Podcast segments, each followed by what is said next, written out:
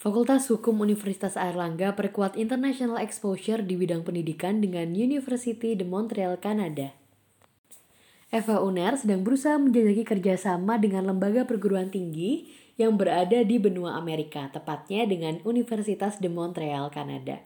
Hal ini terungkap dalam sebuah rapat yang merupakan first meeting dengan agenda pembahasan perjanjian kerjasama dihadiri oleh seluruh jajaran dekanat Eva Uner dan perwakilan dari Universitas de Montreal, serta perwakilan dari Kedutaan Besar Republik Indonesia di Ottawa.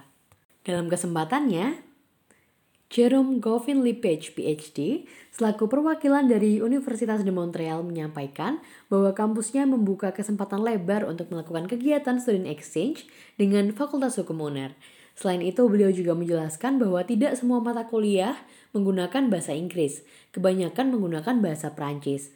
Hal ini tentu saja menjadi kesempatan emas bagi mahasiswa untuk bukan hanya mempelajari materi secara substansial, tetapi juga mempelajari budaya dan bahasa yang dipraktikkan sehari-hari oleh masyarakat Kanada. Sebagai respon terhadap penawaran tersebut, Eva Uner tentunya menyambut baik dan akan memberikan kemudahan selama proses pembentukan Memorandum of Agreement dan selama berjalannya kerjasama antara kedua lembaga pendidikan tinggi tersebut.